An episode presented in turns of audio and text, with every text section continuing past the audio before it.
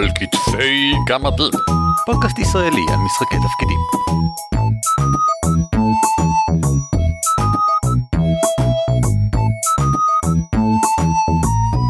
שלום וברוכים הבאים לפרק 139, הלו הפרק ה-139 של על כתפי גמדים, פודקאסט ישראלי שעוסק בתחום ותחביב משחקי התפקידים. שמי הוא ערן אבירם.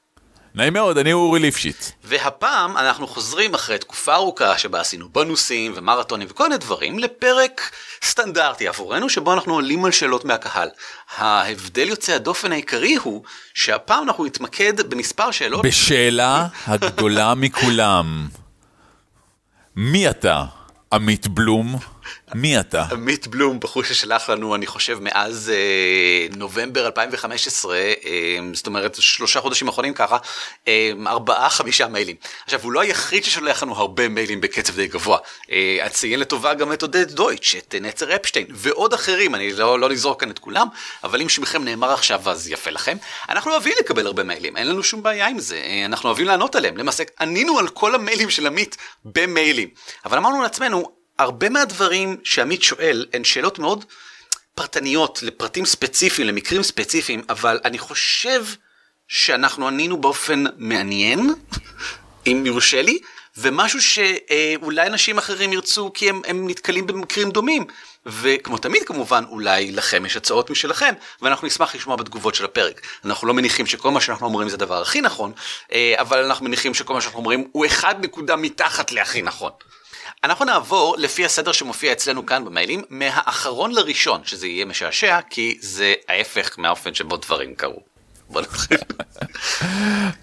שנתחיל מהמכתב מהעשירי לינואר ממש לפני פחות משבוע. נכון.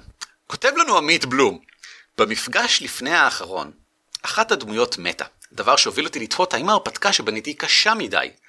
לאחר בדיקת ה-CR, ה-Challenge Rating, דירוג האתגר, הוא אומר שהם משחקים במהדורה החמישית של מבחרים הדרקונים, התברר שהקרב בו מתה הדמות היה סביר בהחלט. איך מתגברים על הבעיה? מצד אחד, לשמור את משחק מאתגר, השחקנים לא רוצים משחק קל מדי, מצד שני, לא קשה מדי, השחקנים רוצים להאמין שיש להם סיכוי לנצח. מצד שלישי, עדיין להבהיר להם שדמויות יכולות למות. מצד רביעי, להתגבר על דמויות שמתו ושלא הרגישו שדפקו אותן. מצד חמישי, עם הדרגות של הדמויות, האורבים הופכים לקשוחים יותר, והסיכוי ל-TPK או למוות של דמות אחת או יותר, בהחלט הופך לאופציה קיימת. הוא מציין, בסשן האחרון, אם הייתי עוקב אחרי החוקים כלשונם, החבורה הייתה מאבדת גם את הפלאדין. עשיתי החלטת מנחה והחלטתי שלא להרוג אותו, במיוחד אחרי שהגנבת מתה בסשן הקודם. האם לדעתכם פעלתי נכון? האם יש דרך לשמור על אתגר, להשרות תחושת סכנה מבלי להרוג אף אחד? תודה, מייט בלום. קודם כל שאלה, שאלה קשה, שאלה שהרבה מנחים מתמודדים איתה ו- ושאין לה תשובה חד-חד ערכית באופן מוחלט. אבל אני בעמדה מאוד טובה לענות על השאלה הזאת לדעתי, כי אני משחק עכשיו, אני בשני קמפיינים. אחד מהם הוא קמפיין hardcore Pathfinder שבו אני שחקן ואנחנו מאוד מאוד מאוד strict לגבי מה שקורה, זו גם הרפתקה כתובה. Rise of the Rune Lord כמובן מנחה יותם אבני הנהדר. ואנחנו משחקים מאוד by the book. ברור לכל אחד מאיתנו שיש סיכוי יותר מסביר בסשנים האחרונים, שאחד מאיתנו ימות. וזה בסדר, כי זה חלק מההגדרות של, ה... של המשחק, שלנו. יש חוקים, אתה יודע שכשאתה יורד למינוס הדמות שלך חסרת הכרה, אתה יודע כשאתה יורד מעבר למינוס מסוים הדמות שלך מתה. ו... וקרה אגב, קרה לפני, במהלך חודשיים האחרונים, שהדמות שלי, בסטר אברסקיל, כן, כן, מהאברסקילים של מגנימר, מתה, והוחייתה לאחר מכן. זה איזה כיף ה feat leadership שמאפשר לך להסתובב עם כהנת צמודה שיודעת להטיל החייאה. אבל שוב, זה חלק מהאתגר. ומצד שני, אני מנחה עכשיו קמפיין, שהוא מאוד story oriented, מאוד נרטיבי, שהוא יותר uh, מחקרי ופילם נוארי ותגליות וקשרים בין דמויות. והרבה פחות שיטה ואפשרויות מוות מיידיות. אז מאוד פשוט לי להסתכל ולהגיד, אוקיי, פה ברור לי שאני יכול למות, אם, אם אני אמות, זו אופציה קיימת, וזה לא יפריע לי כל כך. זה יפריע לי במובן של וואלה, אולי הייתי צריך לקחת את הלחש ההוא ולא את הלחש הזה, כי זה היה משפר את הסיכויים שלי לשרוד. ולעומת זאת בקמפיין האחר שלי, אני יודע שאם דמות של מישהו תמות, או מישהי, זה עולם אחר לגמרי, זה משהו שיהיה רק בהסכמה עם השחקן, זה משהו שיקרה אך ורק אמ, אם יש לו משמעות ומהות עמוקה. אמ, ואני גם רוצה להגיד שא', עסקנו בנושא הזה פעם. אתה זוכר, ערן? לפני way way back בפרק 39. כן, בהחלט. לפני 100 פרקים. בום בום בום! על איך מתמודדים עם TPK. ואיך חוזרים את TPK, אם, אם בכלל רוצים לחזור מ-TPK. והאמת היא גם שהתארחתי אי שם בעבר, במשחקייה, שדנו ממש בנושא הזה של uh, איך מתמודדים עם מוות בתוך משחקים. זה היה יותר uh, כללי uh, מאשר משחקי תפקידים, אבל עדיין, לדעתי יכול לגמרי להוסיף לאנשים עוד נקודת מבט על זה. אני חושב שאלה שתי האזנות מומלצות לרקע לנושא הזה, כן. אבל לסכם את כל מה שאמרתי עכשיו, כי וואלה, דיברתי מלא. פשוט לתאם ציפיות ולהבהיר מראש. אה, היו לי אין ספור משחקים שבהם נאמר לי, תשמע, דמויות מתות פה, תהיו מוכנים מראש, חבל. או לחילופין, תשמעו, דמויות עלולות למות, אם כן זה יהיה רק בנקודות משמעותיות ובעקבות ההחלטות שלכם. אה, ברגע שזה ברור, אני הייתי רוצה לחשוב ששחקנים לא, אף פעם לא ירגישו שדפקו אותם. כי, כי זה, אתה יודע מה, what you gonna get. אגב, זה גם הבדל מאוד מהותי, ולא ניכנס לכל, ה, לכל הג'אז הזה של ההבדל בין uh, סיפור נרטיבי וסיפור סימולציה, או משחק סנדבוקסי. היו לי כבר משחקים שאמרתי לשחקנים, תשמעו, וואלה, הנה מפת העולם, בחלק מהמקומות יש דרקונים, בחלק מהמקומות יש ענקים, בחלק מהמקומות יש דברים שאין לכם שום סיכוי להתגבר עליהם כרגע, בחלק מהמקומות יש דברים מאוד קלים, תעשו, תעשו בדיקות מודיעין לפני שאתם הולכים לאיפשהו. ותקוו שיצא לכם גבוה. אה, אני רוצה להסתכל על כל זה מזווית אחרת. אני מסתכל שוב פעם על המייל ששלח עמית, ואני רואה שהוא מדבר על הדירוג אתגר שהוא שם, ועל הקשיים שהוא התמודד איתם, אבל הוא לא אומר מילה אחת לגבי הבחירות שעשו השחקנים בקרב. הוא מסתכל על זה כאילו הקרב הוא אך ורק אחריות שלו, אבל הוא לא, זה, השחקנים משתתפים בו. קרב הוא איך שלא תסתכל בו, בין אם כקטע סיפורי מרגש או כקטע מעניין טקטית משחקית, הוא משהו שכל החבורה משתתפת בו. ואני לא יודע להגיד הרבה אם אני לא יודע מה עשו השחקנים. האם השחקנים התנהגו בטיפשות? האם הם באופן טיפשות טקטית? האם הם עשו החלטות טיפשיות ופשוט לא התמודדו נכון עם המצב? כי אם כן, אני לא רוצה להגיד שמגיע להם למות, אבל הם בפירוש משדרים לך, אנחנו לא מבינים הרבה, או לא מעוניינים להבין הרבה, או לא מתעניינים בפן המסוכן של המשחק, אנחנו רוצים לעשות מה שבראש לנו, מבלי שיהיו לזה השלכות. או אולי הם כן רוצים שיהיו לזה השלכות, אני לא יודע, לא אמרת לי הרבה עליהם, אז זאת בעיה מבחינתי כאן. אבל ללך צד אחד טיפה אחורה, אמרת שנראה שלפי דירוג האתגר שבחרת, הקרב, ואני מצטט, בו מתה הדמות היה סביר בהחלט. וחשוב להבהיר שדירוג אתגר, בכל שיטה שבו לא יהיה המדד הזה של כמה היצור מסוכן או כמה הקרב מסוכן, הוא אך ורק הנחיית אצבע כללית ביותר. וסביר בהחלט, זה לא הדרך הנכונה להסתכל על זה לדעתי. חבורה שאין לה דרך להתמודד עם נגיד יצורים מעופפים, שמתמודדת עם יצורים עם דירוג אתגר נמוך אבל הם מעופפים, ויש להם שטיק אחד שמאפשר להם לחלוף במהירות על פני אויב ולהתרחק לפני שהוא מספיק להכניס להם זפטה, תקרא לחבורה הזאת הצורה, החבר'ה האלה אין להם שום סיכוי. ואני אביא דוגמה ממשחק שהפאת'פיינדר שאני משחק. אנחנו משחקים בהרפתקה שבה, קצת כמו אצלך אורי, זה הרפתקה מוכנה מראש. אה, אנחנו מקליטים אותה, היא זאתי שנמצאת באתר ונקראת אה, המורדים בגיהנום, ואני אתן קישור לפרק שבו טבחו בנו, קראו לנו את הצורה, אנחנו דרגה שתיים כולנו, חמישה אנשים בקבוצה, ויצורים עם דירוג אתגר של רבע, שזה, אם אני זוכר נכון, כמו קובולדים. פתחו לנו את הצורה שלנו, היו שמונה כאלה, וכמעט מתנו. אמ, וזה, וזה הרפתקה, זה מערכה שבה אנחנו מקבלים את האפשרות של למות. כמו שאתה אמרת לגבי תיאום ציפיות, אנחנו מלכתחילה מכירים בכך שייתכן שנמות, ולמשל הדמות שלי כמעט מתה על הסשן הראשון. הגיעה למינוס שמונה מתוך מינוס עשר נקודות פגיעה. אמ, לא, לא נעים. ו... אבל בסדר, זה מעניין, אנחנו אוהבים את זה כי זה מרגש, ואנחנו מסבירים למנחה שלנו שאנחנו אוהבים את זה כי זה מרגש. במקרה הזה, יצורים זה שדירוג האתגר שלהם הוא XYZ, זה לא כך משנה אם החבורה לא נמצאת במצב שבו יודעת להתמודד איתם. ואנחנו לא כל כך הבנו מה לעשות איתם. למשל, נכשלנו בדיוק כמו שאתה אומר, בגלגולי ידע כדי לדעת מה ליצורים האלה ומה הם יכולים לעשות. והם תפסו אותנו עם המכנסיים למטה, או אולי יותר נכון להגיד, עם המצבתות בתוך הפה, כי זה היה פיות שיניים מטורפות כאלה. אה, אוקיי. וכן, כן, אל, אל תשאל, אני, תראה את התמונות שלהם, הם יצור מדהים. וחבל, כאילו, זה המצב אבל. הנקודה היא שהמנחה שלנו ידע היטב. מאחר והוא מכיר את היצורים, מסתכל על היצורים ומכיר את החבורה ואת היכולות של החבורה, הוא ידע היטב שהמספר של דירוג האתגר פשוט חסר משמעות לחלוטין פה. כי בהתחשב... כי היו סוגיות נוספות. בדיוק, פשוט בהתחשב ביכולות שלהם וביכולות שלנו, זה יהיה קרב קשה, וזה מה שהוא היה. אם חשוך, האם זה מעלה דירוג האתגר? לא.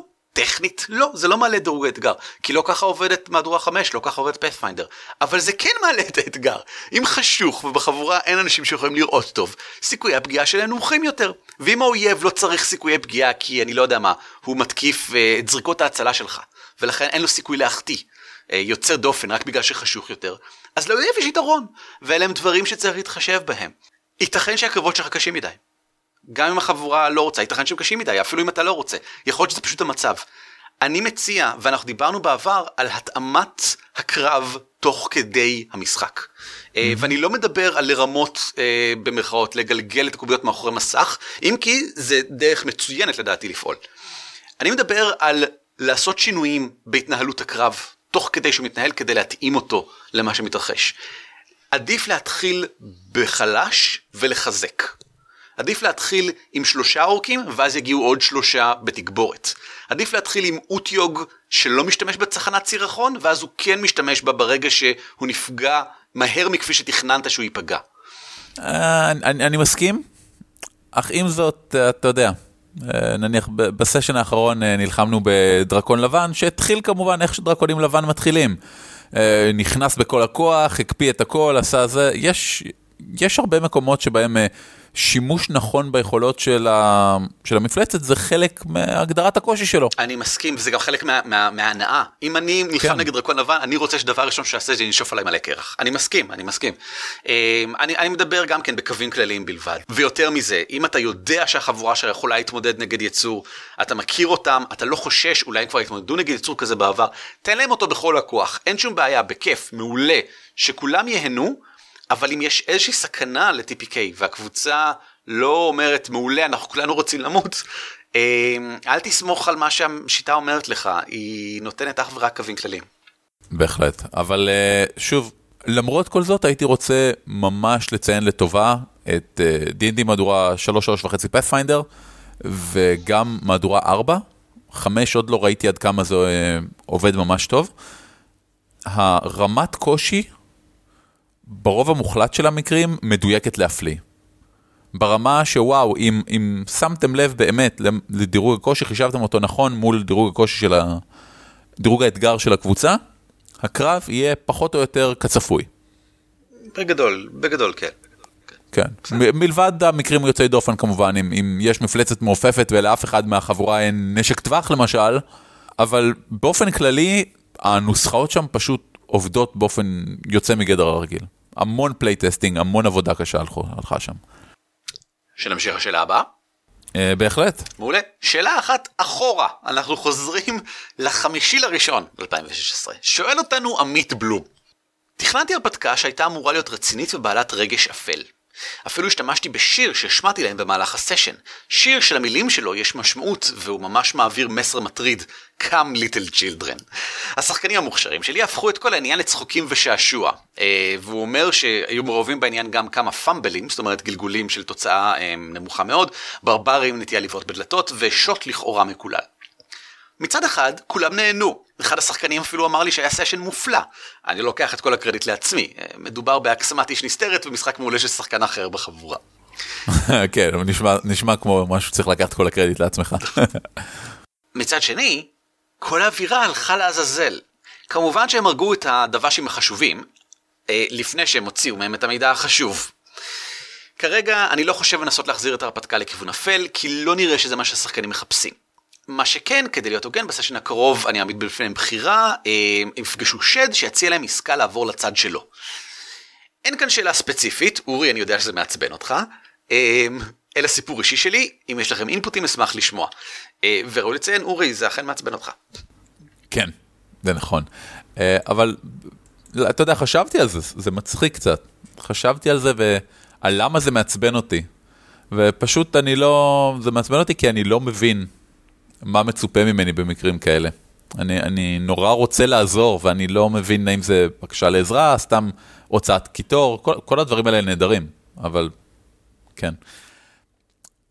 אני, אנחנו חוזרים פה לכלל האפס של הנחיית משחקי תפקידים, כזכור לכולנו. אתה לא תריץ את הסשן כמו שתכננת אותו.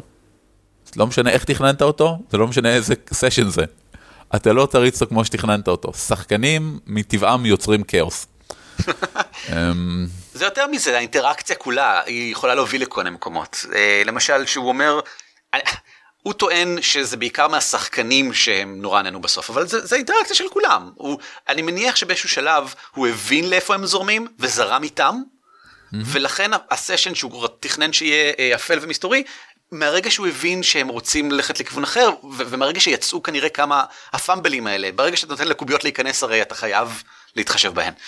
אמ, וזרם איתם עד הסוף ויצא יופי. וטוב שכך, כן, כן, כי, כן. כי בסופו של דבר תוצאת המשחק הוא לא הסיפור של המנחה, וזה לא הפעילות, הפעולות של הדמויות והשחקנים, אלא מה שקורה כששני אלה נפגשים. כן. אני רוצה להתייחס קצת יותר ספציפית לבעיה שלו, של אמ, איך ליצור את ההתחייבויות והקשרים האלה בין, אה, בין הדמויות לבין כל מה שמתרחש בעולם המשחק, כי זה לדעתי מה שיוצר מעורבות רגשית, וזה מה שיוצר אחרי זה אמ, את תחושה הכבדה הזאת של אחריות ושל אכפתיות.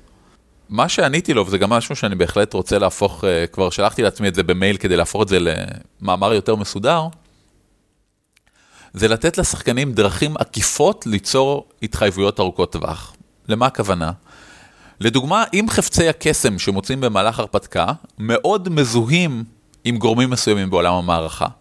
חפץ קסם שיוצר קעקוע עם סמל של משפחת מלוכה כלשהי, חרב קסומה עם סמל של קוסם כלשהו, שריון עם הלוגו של הקוסם המרושע ממעבר לגבעה. מהרגע שהשחקן אומר, אוקיי, אני מתכוון ללבוש עכשיו את השריון הקסום הזה כי הוא מגן עליי.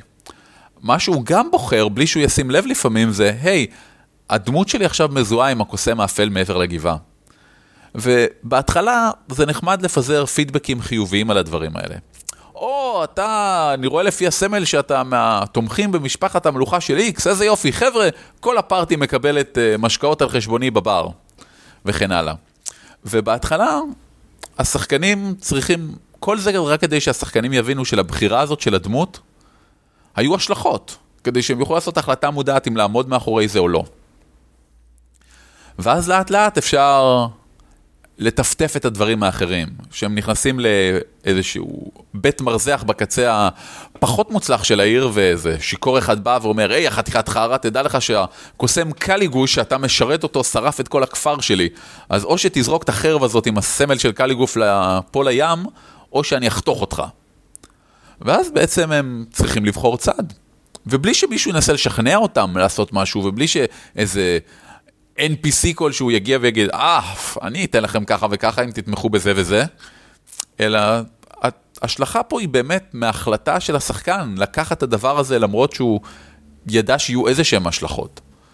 וזה גם מאפשר לשחקנים לחזור אחורה, או להגיד, וואו, אני עכשיו, בשביל לעשות משחק דמות טוב, צריך להיפטר מהחרב הקסומה הזאת, ואני לא רוצה, כי זה פלוס שתיים להתקפה, for fuck's sake, זה פלוס שתיים! אבל מצד שני, אני מחליט פה החלטה שוואלה, עכשיו כולם יצביעו עליי ויגידו, אה, אה, הוא, הוא והקוסם קליגוש הולכים, יושבים על העץ ומתנשקים וכל מיני כאלה. אה, כדי שזה יפצה, פלוס שתיים זה הרבה, כדי שזה יפצה על המחסר הזה, כדאי לתת, אתה יודע, חלופה כלשהי. אה, אבל, אבל יש לך פלוס אחת שאתה יכול עדיין לקחת, שאתה לא משתמש בה. אבל אפשר להשיג פלוס שתיים של המלך אם תעשה בשבילו משהו. זאת אומרת, כדאי, אני חושב, כי שחקנים בשיטות שבהן הם, בונוסים שכאלה, חפצי קסם, הם דברים נורא חשובים, יהיה להם מאוד קשה לוותר על זה אפילו עם ההשלכות אני חושב. אין בעיה גם לשים, אתה יודע, ארבע חרבות קסומות בנשקייה של מישהו, שהם היו שלל. אז עכשיו ברור שהקבוצה תיקח את כולם, כן? אבל חלק הם ימכרו וחלק לא, אז אתה נותן להם בחירה. אוקיי, בסדר גמור. אני רוצה להסתכל על זה מזווית אחרת לחלוטין. אתה דיברת על אה, איך עושים את זה דרך הדמויות, אני רוצה לדבר על זה דרך השחקנים, וספציפית על הקטע של אה, הרגש האפל, על ניסיון להיות רציני. אי אפשר פתאום בום להיות רציני. אתה לא יכול לבוא לאיזשהו מפגש ולהגיד, חבר'ה, המפגש הזה אנחנו רציניים. אם לא חשוב, אפילו אם השתמשת בשירים, אפילו במיוחד אני חושב אם השתמשת במנגינות רקע, בדברים כאלה. השחקנים הופכים את זה לצחוק ושעשוע בגלל, בגלל שקשה להם עם מעבר חד לרצינות. הם לא באו בשביל זה. אבל אפשר לשכנע אותם לעבור לזה. לאט לאט, או אפילו די מהר, אבל לא בבום וגמרנו. אמ, זה לא שהפאמבלים, זה לא שהגלגולי קובייה השליליים הם אלה שגרמו להם לצחוק ולהשתעשע, זה היה בסך הכל טריגר.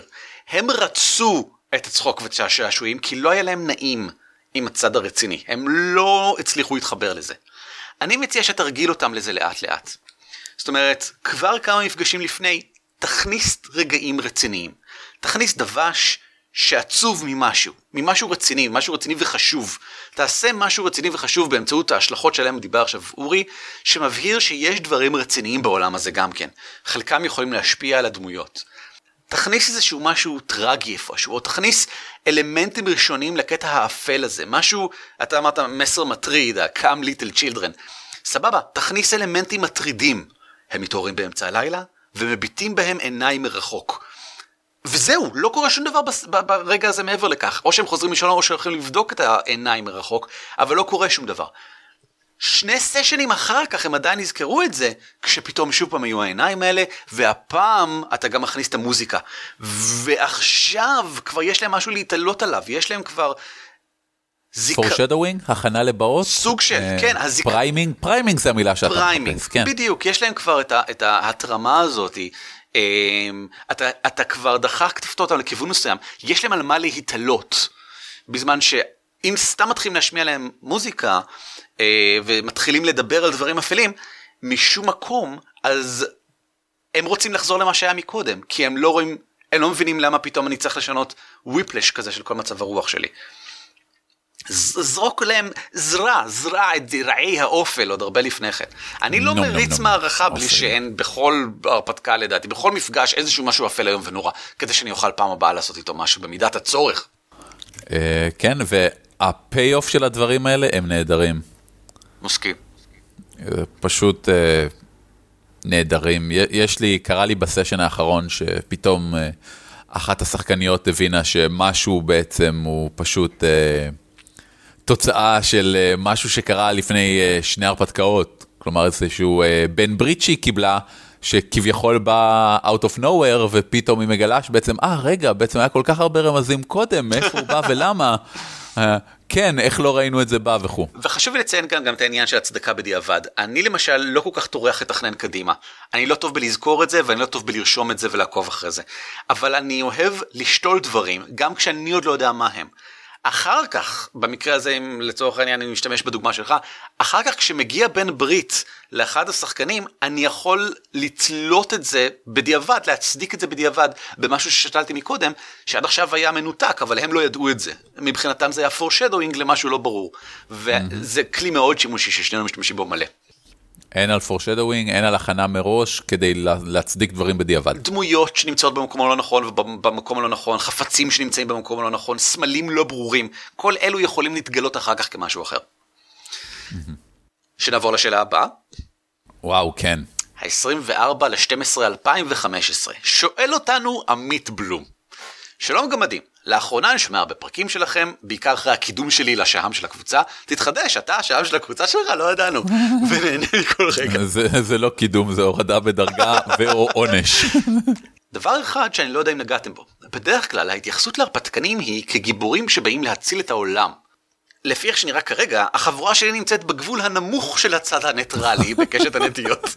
ובמפגש הבא, השד הולך להציע להם עסקה לעבור לצד שלו. אה, שמענו על זה בעתיד. האם יש לכם רעיונות, הגבלות, עצות או אתגרים איך להוביל חבורה של דמויות שחקן מרושעות? במיוחד כשיש קונפליקט בין הדמויות, כמה רשעים הם מוכנים להיות? איזו שאלה. איך אני אוהב את השאלה הזאת? כמה רשעים מוכנים להיות? זו שאלה פתוחה שצריכה תמיד להיות פתוחה, כי, כי וואלה, אני חושב שלא רק ששחקנים יפתיעו אותך, הם יפתיעו אחד את השני ואת עצמם. גם אצלי בקמפיין היה סיפור, כשעניתי לו, היה סיפור מאוד דומה של דמות מרושעת שרצתה להציע הצעה מאוד מפתה לקבוצה. אז קודם כל, אני רוצה להזכיר שעצם העובדה שהדמויות מרושעות, לא אומר שאין עליהן מגבלות אחרות. למשל, כשאתה רוצה לדכא מרד באיזושהי עיר, ואתה שולח את הנבלים הנבלוליים ביותר שלך, אתה עדיין לא רוצה שהם ישמידו את האיכרים, כי האיכרים זה מי שמגדלים תבואה, ותבואה זה מה שאנשים אחרים הופכים ללחם, ולחם זה מה שאתה אוכל. אז אתה ממש רוצה שיהיה איכרים ואופים. אה, גם אם אתה רוצה שיושמדו כל האנשים, כל מי שמחזיק חרב, זה עדיין מגבלה. כן, מרושעת זה לא טיפש. נכון, וזה נורא מרגיז אותי. רשע זה גם לא, אה, לא הגיוני או לא שפוי. נכון. שזו טעות ממש ממש מרגיזה. כלומר, אם, אם למישהו אין שום סיבה טובה להיות רשע, שלא יהיה רשע. באמת, לך הביתה, אתה רק מפריע. יש רשעים רציניים שעובדים פה, אתה הורס תוכניות. עכשיו, לעבוד עם שדים זה, זה נהדר, כי שדים יכולים להטיל מגבלות הרבה יותר מעניינות. למשל, אה, השד הראשון שאני חשבתי עליו זה שד של תאוות בצע. והוא סולד, מה זה סולד? מפריע למהות של הקיום שלו כל דבר שלא בא עם רווח כספי. אין, אין, אתה, אתה נפגשת עם חבורת אה, אנשים ואתה לא יכול להצדיק את הרצח שלהם במונחים כספיים, או חס וחלילה, אה, אתה, תוקפים אותך כמה חבר'ה שהם המגנים של העיר והם גם שומרים על שיירת הסחר פה. ומעצם זה שאתה תהרוג אותם, אתה תפריע לסחר. והשד יהרוג אותך אם תהרוג אותם. עד כדי כך פשוט, כי זה יגרום לו הפסד כספי. וזה כל מה שחשוב. או שד של פחד, שמחייב את הדמויות תמיד להשאיר אחד מהאויבים בחיים, כדי שהוא ילך ויספר כמה השד הזה ושליחיו מפחידים. תמיד. ואם סיימתם קרב בלי שאף אחד נשאר בחיים להפיץ את השמועה, אתם מקבלים מינוס רציני, אתם מקבלים איזה חמת זעמו של השד הזה. כי אתה יודע, אם, אם, אם אתם לא דאגתם שמישהו יפרסם אותו, אז הוא יעשה משהו נוראי לאחד מכם, כדי שאתם תפרסמו כמה הוא נורא. ונקודה אחרונה וחשובה לא פחות בדגשים האלה. רק בגלל שאתם קבוצה מרושעת, גם אם אתם עובדים עבור שד מרושע מממלכת השדים בהקשרים שדיים ומרושעים לנצח תמיד. אפל מאוד. לא אומר שהמשימות שלכם הן משימות מרושעות. אם האדון השד שלכם רוצה את נשמתו של הדוכס שמוליק, אז הוא אומר, וואי שמוליק, מה אתה רוצה תמורת נשמתך? ושמוליק אומר, אוי לא, בתי הבכורה נחטפה על ידי האלפים האפלים והפכה להיות עבד לפני חמש שנים, ואני אעשה כל דבר, אני אמכור את נשמתי אם רק תציל את בתי. אז אתה יודע, השד אה, אומר, רק רגע, מרים את הקו השני, אה, אומר, חבר'ה, לכו, תצילו את הילדה הזאת מהאלפים האפלים, לא אכפת לי מה, אבל שלא יהיה שריטה עליה. תהרגו כמה אלפים אפלים שאתם רוצים, הם גם ככה לא טובים לעסקים. תשמעו, זה המשימה הרי הכי צדיקה בעולם. אבל היא למטרה מרושעת להחריד, כן? זה בשביל לקנות נשמה של מישהו. אבל היי, זה עדיין משימה מרושעת, לעשות את הדבר הנכון.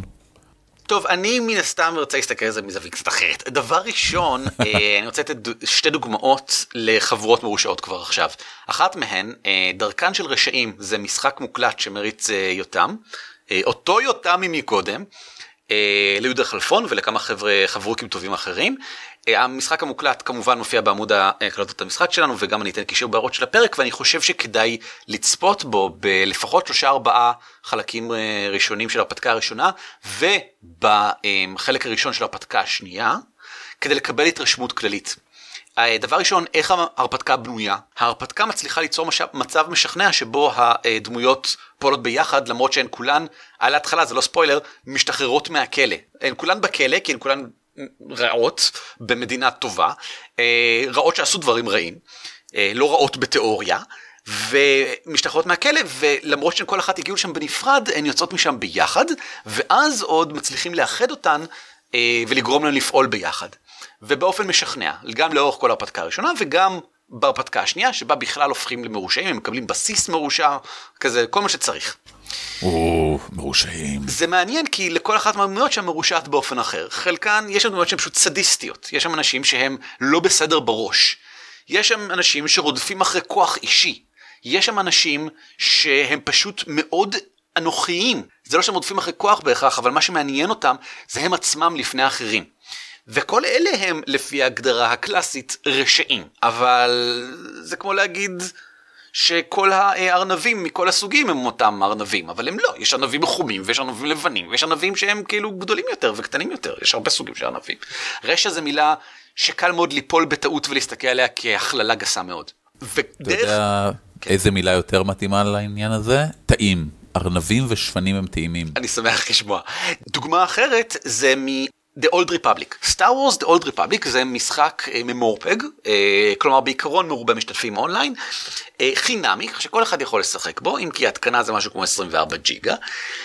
למרות שהוא מרובה משתתפים, יש לו סיפור שחקן יחיד מאוד מאוד חזק. זה משחק של BioWare, חברה שטובה בלעשות משחקי שחקן יחיד, הם עשו את Mass Effect ואת Dragon Age וזה מתרחש ביקום של Star Wars בתקופה שנקראת ה-Old Republic, ששם יש את ה Empire עם ה Sith והם הרעים, מול ה Republic עם הג'די והם הטובים. אבל כמובן שזה הרבה יותר מורכב מזה. בין היתר בגלל שהדמות שלך יכולה לנטות ל light side או ל dark side, לא משנה באיזה צד היא נמצאת. ישנם אנשים שהם Empire והם ה light side, ויש אנשים שהם Republic והם dark side. Uh, השאלה היא עד כמה רחוק הם מוכנים ללכת אפשר לומר, אבל זה אפילו יותר מורכב מזה. ואני ממליץ בחום רב לשחק את אחד מהסיפורים של ה Empire, ספציפית את ה-Sith Warrior או את ה-Sith Inquisitor. בשניהם רואים את מאחורי הקלעים של האימפריה. איך בנוי אימפריה שהיא כביכול אוסף של אנשים מרושעים, במיוחד הסית' שהם אנשים מרושעים עם הרבה כוח, והם שולטים באימפריה. איך, עובדת ה... איך עובדים היחסים ביניהם? איך עובדת המערכת שהיא תאורטית אפשר להגיד נוטה לסדר? מה, מה קורה שם אם אנחנו חייבים לכפות על זה מושגים של מבוכים ודרקונים לאן הם נוטים זה לא כל כך ברור וזה מאוד מועיל אני חושב כי אתה רואה שם מניעים ולמה הדמות שלך עושה מה שהיא עושה ולמה אחרים עושים את מה שהם עושים. אה, אז זה מקום מצוין אני חושב להסתכל בו. אה, זה, זה דבר אחד לגבי לאיפה לקחת השראה לרשעות. Mm-hmm. עם זאת אני חושב השאלה הכללית למה חבורה של רשעים תפעל ביחד ותעבוד ביחד, לדעתי לא שונה במיוחד מהשאלה למה חבורה שמלאה בדמויות שנוטות לטוב תפעל ביחד. בכל מקרה, הדמויות צריכות משהו משמעותי שיוביל אותם, וגם אם הן נוטות לטוב יכולות להיות ביניהם קונפליקטים עזים. לגבי מהו טוב, איך להגשים את הטוב. אה, אני אתן כדוגמה שתי דמויות מהחבורה של אחרון הצדיקים, שזה הרפתקה שבה כולנו mm-hmm. הולכים להשמיד את השדים. אין יותר הכי טוב מזה, אני משחק פלדינית הכי טובה בעולם. אבל היא מאמינה שאת הרשע צריך להשמיד. והיא מאמינה שצריך למגר אותו בכל מחיר ועם חרב. ויש אנשים טובים בחבורה שמאמינים בסודיות, ומאמינים בעורמה, ומאמינים אה, בתחכום או בפוליטיקה, למשל. יש איזשהו שלב שבו הדמות שלי האמינה בכך שאפשר לגאול דמות כלשהי, ודמות של נבש כלשהו, דבשית אה, שהייתה מפלצת אימה ונורא ופגענו בנו מאוד קשה. ואחת הדמויות בקבוצה, עם כמה שהיא נוטה לטוב, לא אוהבת שפוגעים בה. והיא מאוד, אני לא רוצה להגיד נקמנית, אבל בפירוש לוקחת קשה את העובדה שבוגדים בה. והיא רצתה להרוג את, ה, את הנבלית הזאת, והדמות שלי רצתה לגאול אותה. שנינו נוטים לטוב, שנינו מסתכלים הפוך לגמרי על המצב הזה, קונפליקט רציני שלקח אותנו כמה כיוונים. זה מעניין וזה מצוין, וזה לא משנה מה הנטייה המשותפת לכולם, השאלה היא מה כולם רוצים להשיג ואיך. זה, זה פשוט נהדר לראות איך, אה, את הנקודות שבהם מושגי הנטייה מתפרקים והם נהיים חסרי משמעות. אה, אלה, אלה המקומות הכי מעניינים. אני רוצה לדבר ספציפית על חבורה של ניטרלי תוהו. הנטייה הניטרלית תוהו במבוכים ודרקונים ובכל השיטות הדומות לה, ואני חושב שזה לא כל כך קורה במשחקים אחרים. אני חושב שכמעט בכל משחק אחר, המשחק נוטה להגיד לך אה, מה אתה מחפש או מי אתה רוצה להיות. אבל במבחנים ודרקונים, עצם קיומה של נטייה ניטרליתו הוא מאפשר את הפעולה הזאת של אני עושה מה שבא לי. אני הרפתקן. אני עכשיו כן, עושה אני... מה שעכשיו אני רוצה. אני בדרך כלל קורא לזה חבורת עזוב אותי באמא שלך. מה בדיוק? זוהי הנטייה הבנאלית ביותר בעיניי. זוהי לא נטייה טובה, בגלל שהיא לא דורשת ממני כשחקן אכפתיות כלפי המניעים שלי. זה בדיוק הנטייה של לא אכפת לי מהמניעים שלי, עזוב אותי באמא שלך, תן לי להסתובב ולגלגל קוביות. אז השאלה האמיתית היא, איך נותנים לחבורה של ניטרלי תוהו מניע? איך לשחקנים שרוצים ניטרליטור, איך בכל זאת דוחפים אותם. עכשיו, עוד לא עשינו פרק על מניעים ואנחנו צריכים לעשות. אבל בגדול ישנם שני סוגים של מניעים, מניע פנימי ומניע חיצוני. המניע הפנימי מגיע ממני, אני רוצה לעשות משהו, מניע חיצוני מגיע מבחוץ ולא בדיוק כופה עליי, אבל אה, זה לא מה שאני החלטתי אה, מעצמי לעשות, אבל אני עדיין מנסה להשיג את זה כי הונעתי לכך. מניע פנימי זה בדיוק מה שאין לחבורה של שחקני ניטרליטו. אם כי אנחנו, אה, יש לנו הצעות לאיך לעשות את זה, אורי כתב כתבה מעולה עם הצעות לאיך ליצור לעצמך מניע ואנחנו אה, ניתן קישור אליה שוב פעם. כמנחה אתה יכול לתת את המניע החיצוני. מבנה מערכה שכולל בתוכו את המניע לחבורה כדי לפעול. עדיין צריך הסכמה מצד השחקנים, שהם יסכימו, חלקם יקראו לזה הסללה, וזה אכן הסללה, אבל לא כדבר שלילי. אמ, והם עדיין רוצים את חופש הפעולה לעשות מה שהם רוצים, אני עושה כאן מרכאות, אתם לא רואים כל הזמן. למה? תעשה את זה באופן שכולם רואים. זה לא באמת חופש פעולה, זה um, התנערות מאחריות. ואני חושב שבעוד ש... שוב, אני, אני לא אגיד שאני נגד זה, אבל אני חושב שיותר כיף אם כן לוקחים על עצמך קצת אחריות. בוא, בוא אני אנסה לנסח את זה אולי קצת אחרת. זה לא בחירה רעה, זה בחירה לגיטימית לחלוטין, אבל היא משעממת. והיא okay. אוקיי. בנאלית. Okay. אוקיי. והיא לא תוסיף למשחק. Okay. אוקיי. המחשבה הזאת של וואו, יש פה סיטואציה שבה הדמות שלי יכולה לעשות מה שבא לה באותו רגע, היא בנאלית, משעממת, לא מעניינת, מפריעה, מקשה על אנשים אחרים להתייחס לדמות שלך, מקשה עליך ליצור דמות עקבית, ואני יכול להמשיך להגיד עוד. זה כמו שאדישות, כן. זה לא בחירה לא לגיטימית, זה בחירה לגיטימית, אבל היא לא כיפית. היא לא מעניינת. אני חושב שעבור הרבה שחקנים זה המצב הדיפולטי, זה ברירת המחדל, והרבה מהם לא יודעים לעשות אחרת. ואני חושב שמה שיצאת מקודם לגבי ההשלכות, לתת להם דברים שיריבו אותם יותר בתוך העולם ויבהירו להם שלמעשים שלהם יש השלכות, זו דרך מצוינת לפתח אצלם אכפתיות. והם יבינו שאפשר לעשות אכפתיות, ושהם רוצים אכפתיות, הם יגלו מהו התחום שאליו הם רוצים להיות אכפתיים. ומבחינתי שעדיין יהיה רשם להם ניטרלי טוב על דף הדמות, זה לא משנה. זה, זה, אם זה מה שעוזר להם להרגיש שהם אה, חופשיים ומשוחררים, זה לא חשוב. כל עוד יש להם מניע, בין אם אישי ובין אם חברתי. שנמשיך למייל הבא. וואו, כן חבר'ה, תהיו חזקים, יש עוד אחד. השישי ל-12 2015. אבל אני מבטיח לכם שהתשובה שלי תהיה מאוד קצרה לגבי זה. כותב לנו עמית בלו. מקרה שקרה לי באחד הסשנים שהעברתי לחבורה. הדמויות סיימו משימה והלכו לנוח לילה בפונדק בעיירה קטנה. בלילה, אביר אפל בעל מעטה מסתורי ומאיים משך את תשומת ליבם מחוץ לפונדק. שלושה שחקנים החליטו לעקוב אחריו בתוך היער, ושחקנית אחת, שמשחקת גנבת, החליטה שזה מסוכן ונשארת לישון בפונדק. ניסיתי לרמוז לה שאחרים לא חוזרים כל כך מהיער, בגלל שהם המשיכו למבוך שנמצא שם. היא אמרה שזה לא מעניין אותה, והיא נשארת לישון. השתמשתי בדבש שסיפר שמועות שיש במבוך המדובר אוצר גדול, אבל היא לא יוצאת מהפונדק. השחקנים האחרים הגיעו למבוך והתחילו לסרוק אותו, גם הם אגב לא הביטו שנייה לאחור כדי לברר איפה הגנבת שלהם. ואז השחקנית התחילה לשלוח לי הודעות על מה היא עושה בכפר בזמן שהיא במבוך. אחרי עשר דקות שאני עונה לה ב-SMSים, אמרתי לה שאם היא רוצה נמשיך את הסיפור שלה בנפרד, מחוץ לסשן, כי זה מוציא אותי מהריכוז ופוגע במשחק של כל האחרים. השאלות שלי הן, האם יש דרכים טובות יותר למנוע מהחבורה להתפצל? האם יש דרך יותר טובה לנהל חבורה מפוצלת? והאם מניסיונכם הטיפול היה נכון או אולי תצטרך לעשות משהו אחר? בתודה, עמית. טוב, אז התשובה שלי מאוד uh, פשוטה. Uh, עשינו פרק שלם על זה, פרק okay. 49, לפצל את הפארטי, ממליץ לשמוע אותו. Uh, אני שמעתי אותו לא מזמן שוב, uh, היה לי כיף. בדרך כלל כשאני ממליץ על פרקים שוב פעם, אני, לא בדרך כלל, אבל לפעמים אני חוזר אחורה כדי לשמוע אותם, כדי באמת לוודא שאמרתי שם דברים שאני עדיין מסכים איתם. כי לפעמים, אתה יודע, דעות משתנות. Um, זה מצחיק כי לי יש מלא מה להגיד כאן. אני חושב שכשהשחקנית אמרה, אני לא רוצה ללכת לשם, וזה בעצם מה שהיא אמרה, היא בעצם אומרת, אני לא חושבת שאני עומדת ליהנות מזה כשחקנית. אני בספק אם מה שמדאיג אותה זה שהאביר האפל מסוכן. מה שמדאיג אותה זה שהמפגש עם האביר האפל יהיה לה משעמם.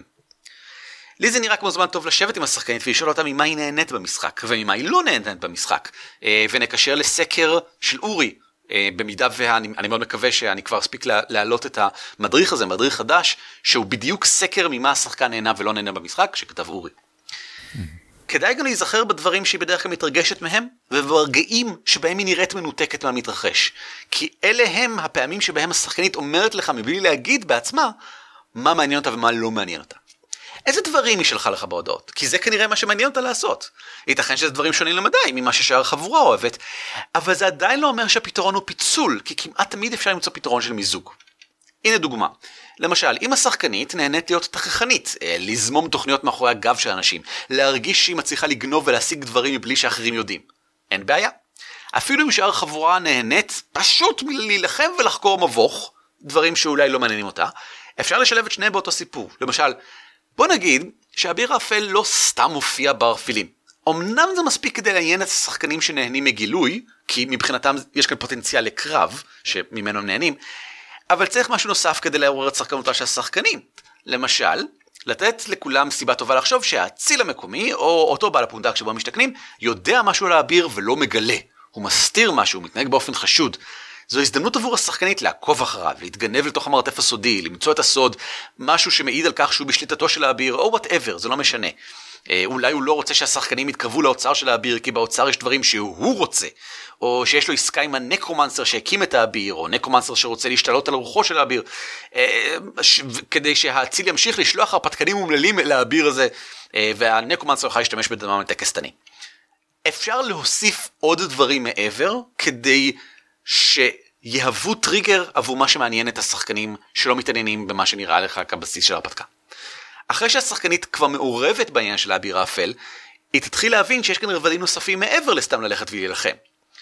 היא תהיה מסוכנת מספיק בידי האפשרות שאותם רבדים כוללים דברים כמו התגנבות ותככים, וכל מה שהיא אוהבת, ולכן היא תרצה בעצמה להמשיך עם החבורה. אה, רגע, יש שם נקרומנסר? שיש מערכת יחסים בינו לבין האביר? אולי נוכל לגרום לאביר לבגוד בנקרומנסר. זה מה שימשוך אותה להיכנס פנימה. אה, כל זה כמובן בהנחה שהיא באמת נהנית מהתגנבות ושוד וכן הלאה, שזה המצאתי עכשיו, אני לא יודע.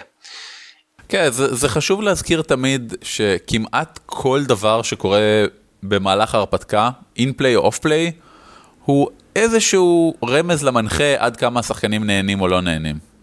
כששחקנים משתעממים, לדעתי הפתרון הכי טוב הוא לשנות את הסיפור כדי שלא יהיה משעמם עבורם, אבל בשביל זה צריך דבר ראשון לדעת מה מעניין אותם, והפתרון הכי טוב הוא לשבת ולדבר איתם. טוב, זה לא הפתרון הכי טוב, הפתרון הכי טוב זה לשחק איתם חצי שנה ולהכיר אותם, אה, ולראות מי הם ומה הם. אה, אבל אחד הפתרונות הטובים הנוספים זה לשבת ולשאול מה מעניין אותך במשחק, איזה דברים אתה אוהב באופן כללי, מה היית רוצה לראות, איזה סדרת אה, אקשן או סדרת טלוויזיה היית רוצה להיות בתוכה, זה הכל נקודות השראה טובות. בהחלט. יש לנו עוד מייל אחד אחרון אחרון, אבל אין בו שאלה, יש בו רק משהו שאורי מאוד אוהב. ה-15 לשמיני 2015 כותב לנו עמית בלום. שלום גמדים. אחרי ששמעתי את הפרק שלכם על כתיבה יוצרת ודברים שאפשר לעשות איתה כדי לשפר את המשחק, פרק 15 אם אני לא טועה, והוא אכן לא טועה, רציתי לשתף אתכם בשני דברים שעשינו בשתי חברות ששיחקתי בהם. באחת הם עשו פורום, ששם המנחה יכול להעביר דברים בדמויות וכן הלאה, והכניסו שם עוד אה, פרטים על דמויות וחלק על דמויות שמתו. והשני הוא בלוג, עבודה משותפת שלו ושל שחקן אחר בחברה הנוכחי, בו מסכמים את המפגשים בקצרה, תוך כדי המפגש עצמו, ולאחר מכן השחקן כותב אותו בצורה סיפורית. אחרי שאני מעביר סיכום, השחקן שאני מעביר לבלוג, עורך מכניס תמונות רלוונטיות. אנחנו ניתן קישור לבלוג הזה, זה נמצא בטמבלר. מקווה שרלוונטי לכם ושתינו מהדברים, בתודה עמית בלום. קודם כל זה רלוונטי, ב' נהניתי מהדברים, אז כן, כן, פשוט כן. וזה נהדר, זה... אני, אני העברתי לא בעולמות באייקון האחרון הרצאה על um, איך לתעד את הקמפיין שלך. יש שם איזו הנחה סמויה שאומרת ששווה ומוצדק להשקיע את המאמץ לתעד את הקמפיין שלך.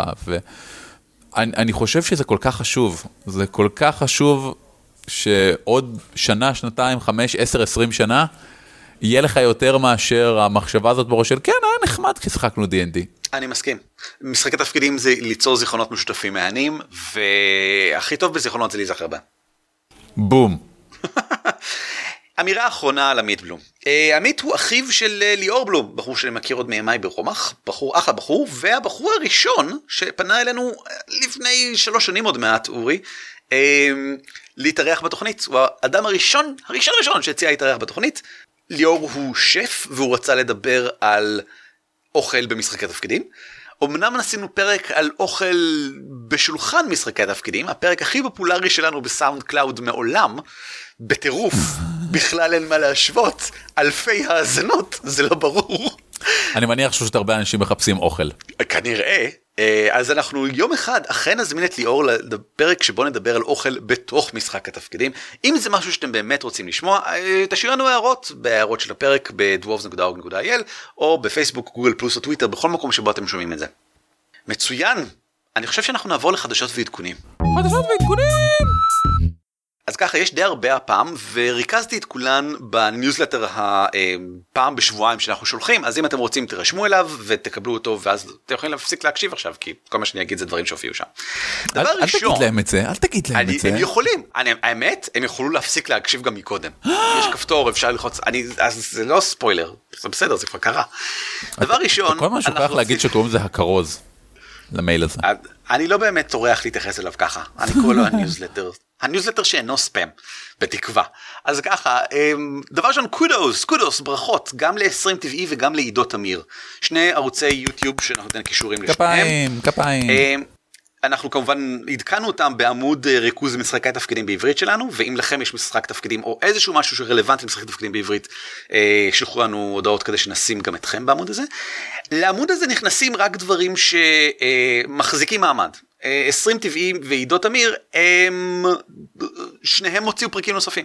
שזה לא מובן מאליו, להתחיל ולהפיק עבודה, עידו תמיר אה, יושב ונותן עצות הנחיה, 20 טבעי זה כמה חבר'ה שיושבים אה, בהנחיית, בהנהגתו של אורי שלו, אה, חביב הבלוג, הפודקאסט, whatever, חביב גמדי. חביב. אה, יושבים ו- ו- ומשקיעים מאמץ וזמן כדי להסביר דברים לקהל בסגנון שדי דומה לשלנו, מתוכנן יותר, אני ממליץ שתראו את שניהם, והם ממשיכים, וכל עוד ממשיכים עדיין יהיו מחיאות כפיים אני חושב מבחינתנו אנחנו כן. מאוד מעריכים. זה נורא קשה להיות עקביים ולהוציא תוכן איכותי ואנחנו מדברים מניסיון זה מאוד קשה להמשיך כן. ולהשקיע את הזמן וכל הכבוד לכל מי שעושה דבר כזה זה לא שדברים שהם one off אה, דברים חד פעמים הם רעים נכון הם פשוט כל כך הרבה יותר קלים. אז לאו דווקא, לאו דווקא, לתרגם משחק של 128 עמודים בחינם זה לא כל כך קל גם כן. אה, אני מסכים, אבל אני יכול להגיד לך שמבחינתי כל דבר שעשיתי אי פעם בחיי שיכולתי להגיד טוב תוך איקס חודשים אני גומר את זה, היה כל כך הרבה יותר קל לעשות מאשר משהו שטוב, מתחילים וממשיכים.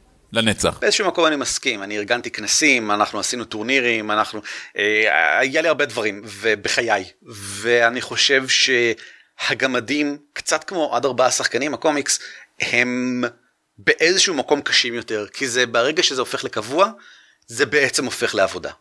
זה עדיין תחביב, ואחד מהדברים החשובים לנו שזה תמיד ימשיך להיות כיף, אבל יש לי מחויבות לקהל שאני לא יכול לחזור בי ממנה, אלא אם כן אני מבטל לגמרי, אני רוצה להיות עקבי, וזה אומר עבודה. עוד המלצות יוטיוב, דרכן של רשעיות, עליו דיברתי מקודם, התחילו עכשיו את פרק 2, האמת שזה לא עכשיו, הם כבר עשו את זה לפני כמה זמן. הם התחילו את ההרפתקה השנייה, אז uh, תעקבו אחריהם. כתר הפגרים, קבוצה של uh, חבר'ה, שחקני פאת'פיינדר שמשחקים את המערכה, כן כן, היא נקראת כתר הפגרים, Crown of uh, Carrions, uh, מערכת פאת'פיינדר uh, שמשוחקת והם מקליטים אותה גם כן, ניתן קישורים לכל הדברים האלה.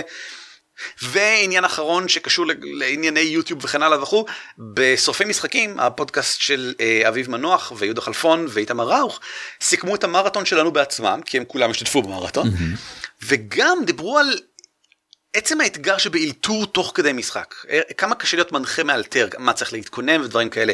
זה פעם ראשונה שאני חושב שהם מדברים קצת על תיאוריה של משחקי תפקידים ועל פרקטיקה, אני ממליץ אה, שתקשיבו אליהם, לא רק בגלל זה, אני גם נהנה להקשיב להם באופן כללי. הם מקור חדשות לא רע לעולם המשחקים. הם, עוד כמה חדשות שתג... שכדאי שתכירו, דבר שהם פנו אלינו וביקשו מאיתנו לדבר על קבוצת וואטסאפ לתיאום ערב משחקי שולחן בשכונת שפירא וסביבתה. עכשיו זה נשמע מאוד ספציפי, אבל זה כנראה עובד לא רע, אז מי אנחנו שנתנגד. זה... אנחנו ניתן קישור. זה בעיקר כיף לי לראות את זה בתור, אה, אתה יודע, לראות איך דברים אה, מתפתחים ומשתנים. קבוצת וואטסאפ כן. לתיאום משחק, זה כזה עוד לא ראיתי.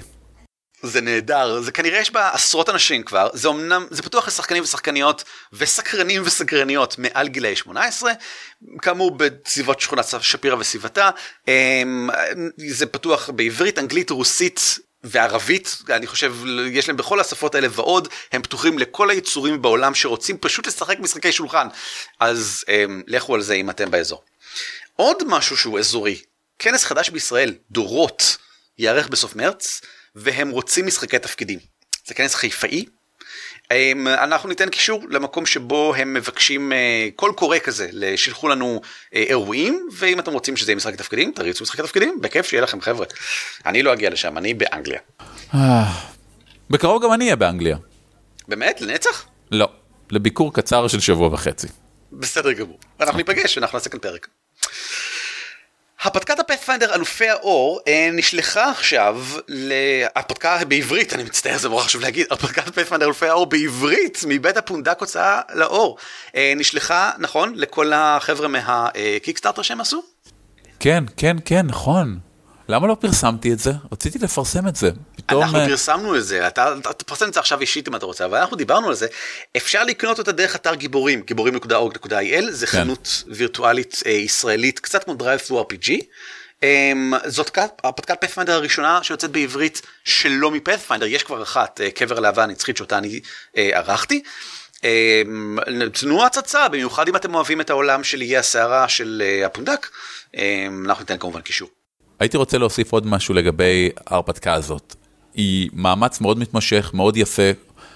כל הכבוד לדניאל רוזנברג על כל העבודה, אני בתור אחד מה-early supporters של זה, אמ, יכול להגיד שקיבלתי המון עדכונים ועל כל התהליך, ו- ואני יודע כמה קשה לעשות קמפייני מימון, ו- ואחרי זה לעשות את העבודה בעקבות זה. ואחד מהדברים הכי מרגשים שקרו לי, באמת, בלקבל כבר את המוצר המוגמר, זה מהר לקחתי אותו, דפדפתי לעמוד השני, איפה שיש את הקרדיטים, ופשוט להסתכל על ה... כל האנשים שתמכו. זה כל כך יפה לראות את זה, לראות בעמוד אחד כל כך הרבה שמות של קהילת הרולפליי בארץ, ו- וכולם כל כך עוזרים ותומכים, פשוט עשה לי את זה. אתה כזה אורי ליפשיץ. אני מתנצל. בהקשר של אה, הורדות והרפתקאות וכן הלאה, הם Wizards of the Coast, החבר'ה שמאחורי מבוכים ודרקונים, פתחו משהו חדש בשם גילדת שליטי המבוך. חנות וירטואלית חדשה של מבוכים ודרקונים, בה כל אחד יכול לפרסם ולמכור הרפתקאות ומפלצות וכן הלאה, כל עוד זה נוגע לעולם הממלכות הנשכחות. אה, זה בכתובת dmsguild.com ואנחנו ניתן קישור. אבל זה לא... מעניין. זה מעניין, אבל זה לא הנקודה הכי חשובה. הנקודה הכי חשובה והמדהימה פה היא, וואו, התרגשתי. הנקודה הכי חשובה ומדהימה פה היא שהוא...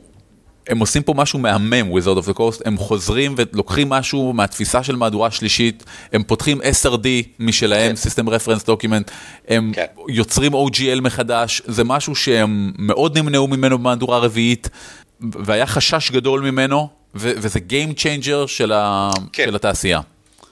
זה מאוד חשוב ומאוד גדול, וזה לקהל, זה בניגוד לפעם שאתה יודע, רק חברות, אפילו חברות קטנות, אבל היית צריך להיות חברה כדי להוציא משהו אה, לאור באופן רציני. האתר הזה לא רק מאפשר את הגישה ל-SRD, הוא גם בעצמו חנות לרכישה. כל אחד, כל שלומקה מהרחוב יכול ליצור משהו ולמכור אותו בדולר, דולר וחצי, 30 דולר אם אתה חושב שזה ראוי. אה, והפלטפורמה עצמה היא מאוד חשובה כאן. ואפשר לקוות שזה יצמח כמו שצריך. זה כן. יצמח, אין לי ספק, זה... הם עשו פה את הדבר הנכון. אה, את הגישה שמתקדמת כבר כמה שנים טובות, כל העניין של crowdfunding, crowdsourcing, כל מי שרוצה ליצור שייצור, כל מי שרוצה לשלם על זה ולקנות שיקנה, והם נתנו כל כך הרבה חומר לזה, הם פשוט, כל הכבוד להם. קשה לי להגיד דברים טובים עליהם מאז uh, while, אבל כל הכבוד להם. עניין אחרון, אם כבר מדברים על כסף, אולי אתם רוצים קצת כסף, כמדי חצי שנה מציעה עמותה למשחקי תפקידים 1,500 ש"ח לתמיכה באיזושהי יוזמה שאמורה להיות מופקת בחצי השנה שלאחריה. אה, האם יש לכם איזשהו רעיון נגיד לאירוע, רוצים להרים כנס, או שאתם חושבים שאתם יכולים להרים, לא יודע מה, משחק או תחרות או תערוכה או משהו כזה? אה, הגישו, הגישו הצעה, 1,500 שקל זה לא הרבה. אם אתם רוצים להפיק משהו גדול, אבל זה מעולה אם אתם רוצים להפיק משהו בכלל. 1500 זה די ויותר להרבה מאוד פעילויות. אם אתם אנשים שלא עשיתם מעולם אמ, משהו, לא רוצים להרים כנס באזור שלכם, רוצים לארגן מועדון קריאה, רוצים לעשות, אה, אני חושב שהזוכה האחרונה הייתה הדר. אה, נכון עשתה תערוכת אומנות אה, נכון. על חפצים לארפים וכדומה, נכון. נהדר, ממש נהדר, מומלץ מאוד, לכו על זה, זה 1,500 כסף, זה לא נשמע הרבה, אבל זה המון, זה תקציב. זה תקציב, שזה משהו שאין לך אם אין לך 1,500 שקל.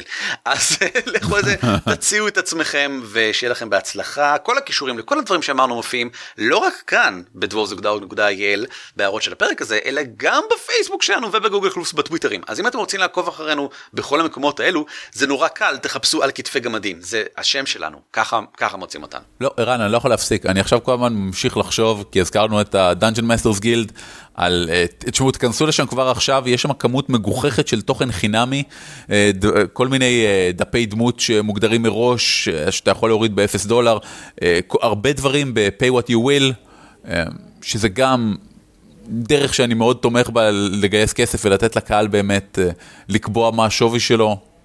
יאללה, תכנסו, תעשו, תקנו משם דברים. זה, זה אני חושב שצריך לקנות משם דברים מאותה סיבה שאני משלם עכשיו על נטפליקס. אני רוצה שהם יצליחו, אני רוצה שיהיה להם כל כך הרבה לקוחות משלמים בישראל, שהם יוכלו להגיד לחברות אחרות, אה, אני רוצה לקחת עוד תוכן ולהגדיר שיהיה מותר בישראל לראות אותו, כי יש לי הרבה לקוחות שם. אה, אני רוצה להגדיל את הפעילות שלי בישראל, כי יש לקוחות שם. אז בדיוק אותו דבר, אני הולך לשלם על דברים שאני אף פעם לא אשתמש בהם. ב Dungeon Masters Guild, רק כי אני רוצה שזה יצליח. ובהקשר של כספים, אנחנו לא עוזבים את הכספים כל כך מהר. אני רוצה לציין משהו חשוב לגבי הפרויקט שלנו במימונה. המימון החודשי הקבוע, אנחנו קוראים לזה אה, גמדים מממנים, מימונים, חברים, החוקים, אתם, החבר'ה שלנו, המנויים שלנו לצורך העניין. שלום. אה, דבר ראשון, תודה כרגלנו, אה, תודה למנויים החדשים. ואני אגיד מאז תחילת ינואר, בגלל שאני לא בטוח שעשינו פרק כמו שצריך, נכון? מאז? אז תודה רבה ליובל ספיר, שהוא אה, שוס העולם מהרבה מאוד בחינות, למיכאל וייל שהוא שוס העולם מבחינות אחרות, לעידו צאנג, אני מקווה שאני הוגה את השם שלך נכון, אה, ליובל פרנק, יש הרבה יובלים בעולם, אה, ולסנד חרן, או הרן, אני מתאר לעצמי שזה הרן, אבל עם H באנגלית קשה לי להגיד. תודה רבה לכולכם, ואז כמו ששמתם לב, אמרתי עכשיו הרבה שמות, כל כך הרבה למעשה, שיש לנו 16 מנויים ברגע זה, שזה הכי הרבה בכל הגרופיס במימונה, בקנה מידה משמעותי. אה, לסכום כללי של כ-300 ש"ח, שזה הכי הרבה במימונה בקנה מידה משמעותי יותר מאחרים. אה, תודה רבה לכולכם, זה מאוד מחמיא, שתדעו. זה ממש נחמד לדעת שאתם מעריכים אותנו מספיק. כל כך הרבה יותר ממחמיא, זה מאפשר לנו לעשות דברים. יש, אה, זה נשמע קצת מטופש, אבל אה, בדיוק בתחילת, קצת לפני שהתחלנו את ההקלטה הזאת, עברנו על התקציב אה, של על כתפי גמדים, כי אתם יודעים, נכנס לנו הרבה כסף עכשיו, כמעט 3,000 שקל, ואז יצא מאיתנו הרבה כסף, כמעט 3,000 שקל. ואחת מהסיבות שאנחנו יכולים להתחייב על פרויקטים חדשים שאנחנו יודעים ש, שידרשו השקעה של כסף, זה כי אנחנו מסתמכים על זה שוואו, כל חודש נקבל 300 שקל, זה אומר שאם עכשיו יש לנו איזה פרויקט שאנחנו יודעים שיעלה 500 או 1,000 שקל, אנחנו יכולים בלב שלם להגיד, בסדר, נתחייב אליו, נעשה אותו, אה, כי, כי אנחנו יודעים שעוד כסף יגיע, זה כל כך מקל על לתכנן קדימה, אין לכם מושג. אמ, אם אתם אהבתם את מה שאתם שומעים כאן, תודה רבה לכם, אמ, המליצו לחברים, אנחנו נשמח אם הם ישמעו עלינו גם כן, כי אה, יש לנו דברים להגיד גם להם. אם לא אהבתם, אז תנו בה אנלייק או איזה כפתור שלא יהיה אמ, והסבירו לנו אם, אם יש לכם גם מרץ לכך כי אנחנו נשמח לדעת מה לא אהבתם כי אנחנו מהחבר'ה האלה המוזרים האלה שאוהבים להשתפר ובתקווה לפנות לקהל יותר גדול. אני חושב שאנחנו סיימנו את כל מה שיש לנו לומר ולכן נעצור. תודה רבה לך אורי שהיית איתי. תודה רבה לך ערן, אתה אביר וג'נטלמן. ותודה אחרונה אחרונה לאביב מנוח, שכן בטעות, בפרק בונוס מספר 14, שבו סיכרנו את כל התודות לכל האנשים שהיו במרתון, לא אמרנו תודה לאביב מנוח, הגמד הטכני מאחורי הקלעים, שכנראה עבד הכי קשה מכולם. ככה זה גמדים אבל, אתה יודע, מתחת ל... מחוץ לעין, מחוץ ללב, מתחת להר, ככה זה, חופרים. חופרים. תודה רבה ולהתראות. על כתפי גמדים משותף ברישיון שיתוף ייחוס זהה Creative Commons 3. המייל שלנו הוא גמדים את roleplay.co.il והאתר שלנו בדוורבס.org.il. ניתן למצוא אותנו גם בטוויטר, פייסבוק וגוגל פלוס.